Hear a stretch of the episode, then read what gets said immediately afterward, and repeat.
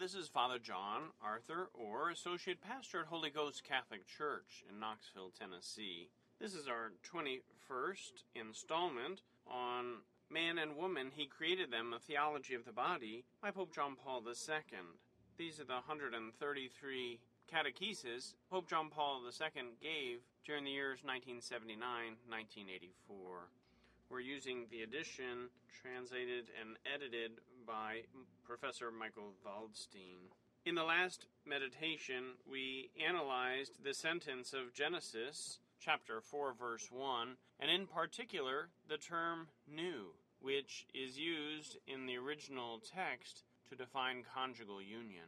We also pointed out that this biblical knowledge establishes a kind of personal archetype of human bodiliness and sexuality. This seems absolutely fundamental for understanding man who, from the beginning, is in search of the meaning of his own body. This meaning stands at the very basis of the theology of the body. The term knew united himself, Genesis chapter 4, verses 1 and 2, synthesizes the whole destiny of the biblical text analyzed so far.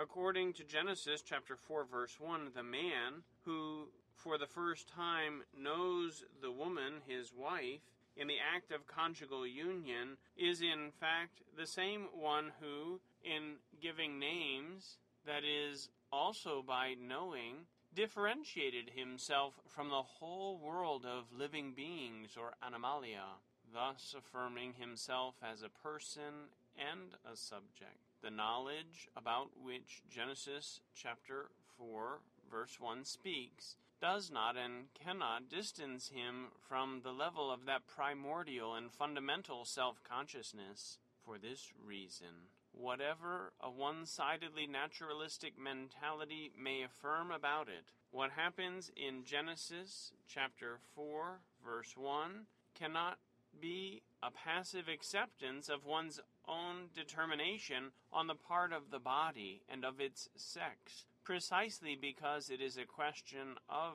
knowledge. Genesis chapter 4, verse 1 points instead to a further discovery of the meaning of one's own body, a common and reciprocal discovery, just as the existence of man, whom God created male and female, is common and reciprocal from the beginning. The knowledge that stood at the basis of man's original solitude stands now at the basis of this unity of man and woman the clear perspective of which the Creator included in the very mystery of creation. Genesis chapter 1, verse 27, chapter 2, verse 23. In this knowledge, man confirms the meaning of the name Eve given to his wife because she was mother of all the living. Genesis chapter 3, verse 20. Fatherhood and motherhood as the human meaning of knowledge. According to Genesis chapter 4, verse 1 The one who knows is the man, and the one who is known is the woman, the wife. It seems as if the specific determination of the woman through her own body and her sex hides what constitutes the very depth of her femininity. The man, by contrast, is the one who, after sin, was the first to feel the shame of his nakedness and the first to say, I was afraid, because I am naked, and I hid myself. Genesis chapter 3, verse 10. We will have to return separately to the state of mind of both after the loss of original innocence. Already now, however, we should observe that in Genesis chapter 4, verse 1, the mystery of femininity manifests and reveals itself in the full depth through motherhood. As the text says, who conceived and gave birth. The woman stands before the man as mother, subject of the new human life that is conceived and develops in her and is born from her into the world.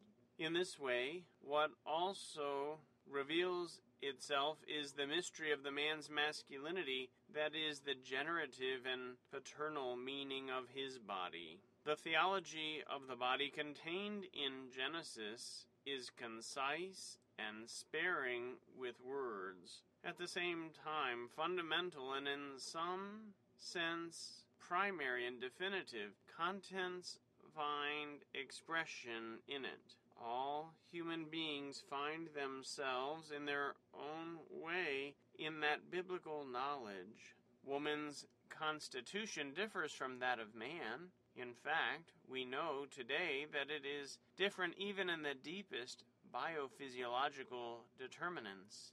The difference is shown only in a limited measure on the outside, in the build and form of her body. Motherhood shows this constitution from within, as a particular power of the feminine organism, which serves with creative specificity for the conception and generation of human beings with the concurrence of the man. Knowledge conditions begetting. Begetting is a perspective that man and woman insert into their reciprocal knowledge. Begetting goes thus beyond the limits of the subject object that man and woman seem to be for each other, given that knowledge indicates on the one hand he who knows, and on the other she who is known, or vice versa. This knowledge includes also the consummation of marriage, the specific consummatum. In this way, one obtains the grasp of the objectivity of the body, hidden in the somatic powers of man and woman, and at the same time, the grasp of the objectivity of man, who is this body. Through the body, the human person is husband and wife. At the same time, in this particular act of knowledge, mediated by personal masculinity and femininity, one seems to reach also the discovery of the pure subjectivity of the gift, that is, mutual self realization in the gift. Procreation brings it about that the man and the woman, his wife, know each other reciprocally in the third originated by both. For this reason, this knowledge becomes in some way a revelation of the new man in whom both the man and the woman again recognize each other, their humanity, their living image. In everything that is determined by both body and sex, knowledge inscribes a living and real content. Consequently, knowledge in the biblical sense signifies that man's biological determination on the part of his body and his sex is no longer something passive but reaches a level and content specific to self consciousness and self determining persons. Therefore, it brings with it a particular consciousness of the meaning of the human body bound to fatherhood and motherhood. The whole exterior constitution of woman's body, its particular look, the qualities that stand with the power of a perennial attraction at the beginning of the knowledge about which Genesis chapter 2, verses 1 and 2 speaks. Adam united himself with Eve, are in strict union with motherhood, with the simplicity characteristic of it. The Bible, and the liturgy following it, honors and praises throughout the centuries the womb that bore you and the breast from which you sucked milk. Luke chapter 11, verse 27. These words are a eulogy of motherhood, of femininity, of the feminine body in its typical expression of creative love. And in the Gospel, these words refer to the mother of Jesus, Mary, the second Eve. The first woman, on the other hand, at the moment in which the maternal maturity of her body revealed itself for the first time, when she conceived and bore, said, I have acquired a man from the Lord. Genesis chapter 4, verse 1. These words express the whole theological depth of the function of begetting, procreating. The body of the woman becomes a place of the conception of the new human being. In her womb, the human being takes on its characteristic human appearance before being brought into the world. The somatic homogeneity of man and woman, which found its first expression in the words, This is flesh from my flesh and bone from my bone, Genesis chapter 2, verse 23, is confirmed in turn by the words of the first woman mother I have acquired a man. The first woman to give birth has full awareness of the mystery of creation, which renews itself in human generation. She also has full awareness of the creative participation God has in human generation, his work and that of her husband, because she says, I acquired a man from the Lord. There cannot be any confusion between the spheres of action of the causes. The first parents transmit to all human parents, even after sin, together with the fruit of the tree of the knowledge of good and evil, and on the threshold, as it were, of all historical experiences, the fundamental truth about the birth of man in the image of God, according to the laws of nature. In this new man, born from the woman parent through the work of the man parent, the same image of God is reproduced every time. The image of that God who constituted the humanity of the first man. God created man in his image, male and female, he created them. Genesis chapter 1, verse 27. Knowledge and possession. Although there are deep differences between the state of original innocence and the state of man's hereditary sinfulness, that image of God constitutes a basis of continuity and unity. The knowledge about which Genesis chapter 4 verse 1 speaks is the act that originates being, or, in union with the Creator, establishes a new human being in existence. In his transcendental solitude, the first man took possession of the visible world created for him by knowing and giving their names to living beings, animalia, since the same man, as male and female, knows himself reciprocally in this specific community communion of persons in which man and woman unite so closely with each other that they become one flesh. He constitutes humanity, that is, he confirms and renews the existence of man as image of God. Every time both man and woman take this image again, so to speak, from the mystery of creation and transmit it with the help of God, Yahweh. The words of Genesis that bear witness to the first birth of man on earth contain at the same time everything that one can and should say about the dignity of human generation. And with these words, Pope John Paul II ends his 21st catechesis. Man and woman, he created them, a theology of the body. It's good for us to situate these words of Pope John Paul II in his 21st catechesis. We're in part one of Man and Woman, He Created Them, a Theology of the Body. Chapter one, Christ Appeals to the Beginning. Number six of that chapter, Knowledge and Procreation. And in this section, Pope John Paul II is going over three parts of that number six of chapter one knowledge as personal archetype, fatherhood and motherhood as the human meaning of knowledge, and knowledge and possession.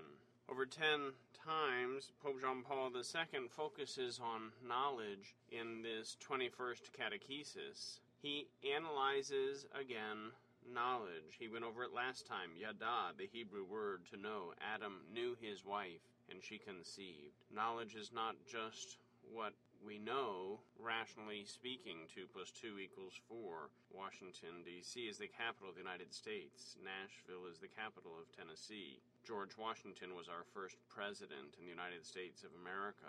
These are things we know, but there's a different knowledge the knowledge between husband and wife, heart to heart, and carnal knowledge, the knowledge of husband and wife when they make love. Knowledge establishes a kind of personal archetype. Pope John Paul II here cites Carl Gustav Jung. He's not endorsing all of his work, obviously, but whatever insights he can garner. He even points out that Freud doesn't use the archetypical terminology, but the reality is there nonetheless, even in Freud. And so, there you have it. What made man different from the other animals? His ability to know, his able to differentiate one creature from another. This is a giraffe. This is a lion. This is a trout. This is a salmon. This is an Amazon parrot. This is a sparrow. The birds of the air, the beasts of the field, the fish of the sea, they recognize each other, perhaps, at least as predator or not. But can they classify them as we are able to classify them? Study them as we are able to study them? Heal them, cure them as we're able to in our veterinary sciences? Our ability to abstract, to apply universals, and to share knowledge, abstract knowledge, not just to build a house, a structure, be it an igloo or a skyscraper or a brick house or a teepee, all of these human dwelling places, but sparrows only make sparrow homes, and beavers only make beaver homes. You see what I'm getting at. Knowledge is a basis for the original solitude, and the Holy Father had treated original solitude earlier, and it was based on this ability to know. Adam recognized he was not like all the other creatures, and it was then that he discovered his wife, Eve. This one at last, bone of my bone. But the two of them together were still unlike any other creature on the face of the earth. And they're different because they were made in the image of God. Male and female, they were made in the image of God, and that is still true for us today. Pope John Paul II in this 21st Catechesis speaks to us about reciprocal knowledge the reciprocal knowledge of the husband and the wife, the knower and the known. And at first, he just says the husband knows the wife and the wife is known, but later he, he points out that it's vice versa as well. It, there's reciprocity here. Sometimes you meet a couple and they're able to finish each other's sentences after so many years of holy marriage. This is just one aspect of that reciprocal knowledge. Pope John Paul II, in this 21st Catechesis of the Theology of the Body, Man and Woman, He created them, speaks of external and internal, inside and outside, a sort of knowledge of the other, this reciprocal knowledge, husband for wife, wife for husband.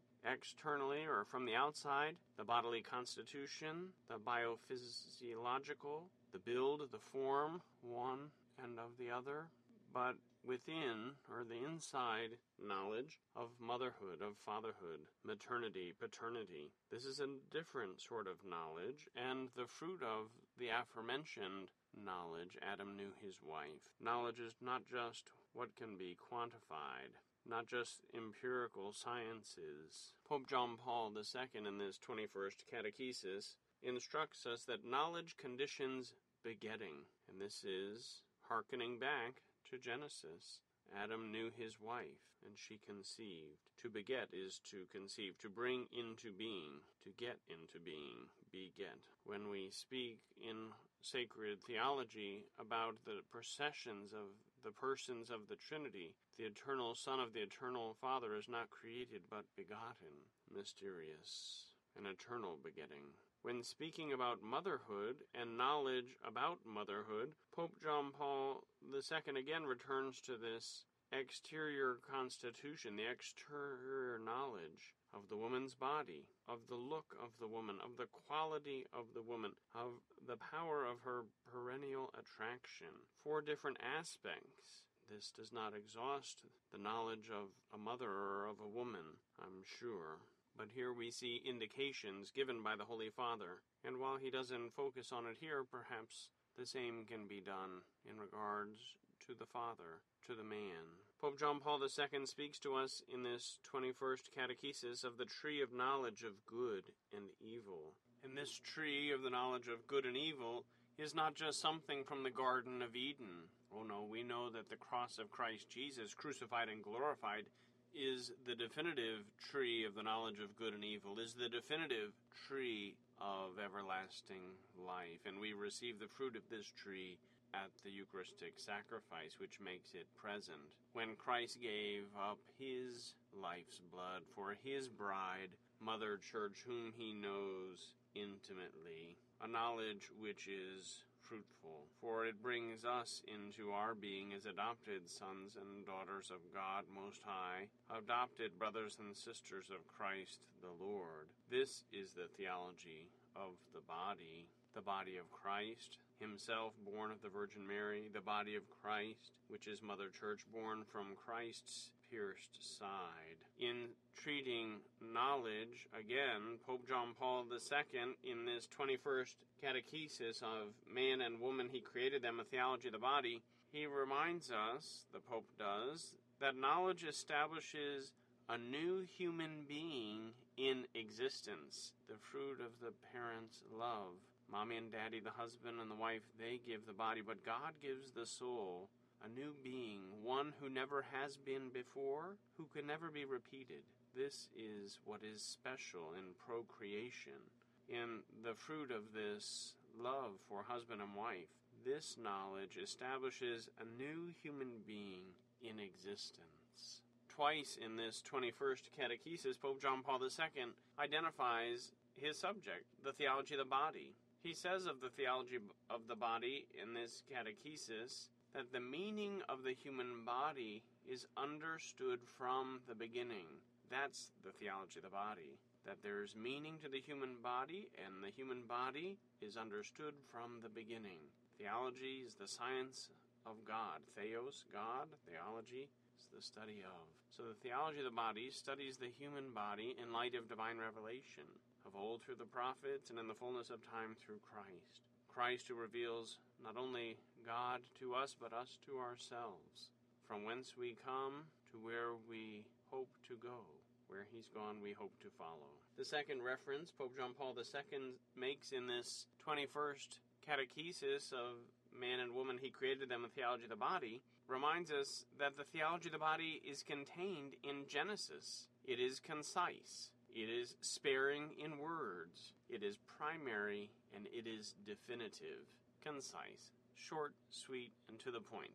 God is not verbose. Perhaps your radio preacher is, but God hits right to the heart, straight to the core of the issue. Sparing in words, no fluff. Genesis is the primary text, the primary source. This radio broadcast, these podcasts, this is not the primary source. Even Pope John Paul II's great master work, Theology of the Body, is not the primary source. The primary source is Genesis, the inspired Word of God. This is where we delve into the mystery of creation and redemption. This is where we delve into the mystery of our very being, made in the image of God. The theology of the body is contained in Genesis, and it is definitive. It was not only true for Thomas Aquinas in 1274, it was not only true for Gregory the Great or Augustine in centuries before him, it was not only true for the fathers of the Second Vatican Council, 1962 to 1965. It is true for all ages. From the first time those inspired words were consigned to writing until the consummation of the age, no pun intended, until Christ returns in glory the theology of the body, based in these sacred words of Genesis, stands. Heaven and earth will pass away, but my word will not pass away. This is the word of God. God who is eternal. God who has made us for himself. God in whose image we are made. There are those, and there have been those, who would discount the sacred scriptures, the inspired word of God, the Holy Bible, Genesis. But Pope John Paul II is not one of those, and please God, neither are you.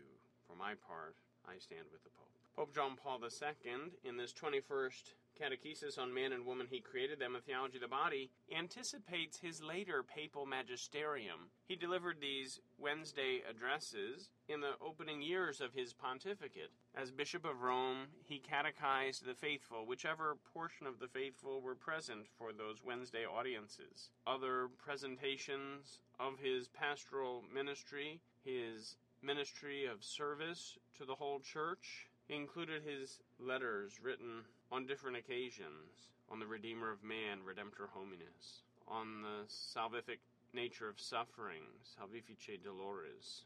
On the dignity and vocation of women, mulieris dignitatem, this is anticipated in this passage of his catechesis, Theology of the Body.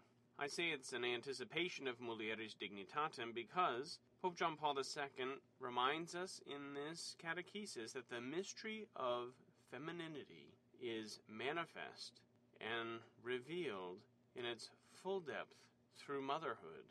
John Paul II further praises woman in this passage of his 21st catechesis on the theology of the body in regards to the Mother of God, the Virgin Mary. Pope John Paul II cites the Gospel of St. Luke, chapter 11, verse 27, when a woman cried out, Bless the womb that bore you and the breast from which you sucked. These words, a eulogy of motherhood, of femininity. Pope John Paul II not only wrote about mulieris dignitatem on the dignity and vocation of woman, but also he wrote about the Mother of God, Mater Redemptoris, Mother of the Redeemer. So we can see that the thought expressed in the theology of the body is not unrelated to the rest of his magisterial work his teaching the Christian faith, to confirm the brethren in the faith, as our Lord commanded St. Peter. But while the Holy Father praises the Mother of God, the Virgin Mary, while he praises the dignity and vocation of women, he also acknowledges that man's masculinity, his paternity, his generative powers are likewise no less mysterious because the man is made in the image and the woman made in the image of God. Both. Reciprocity.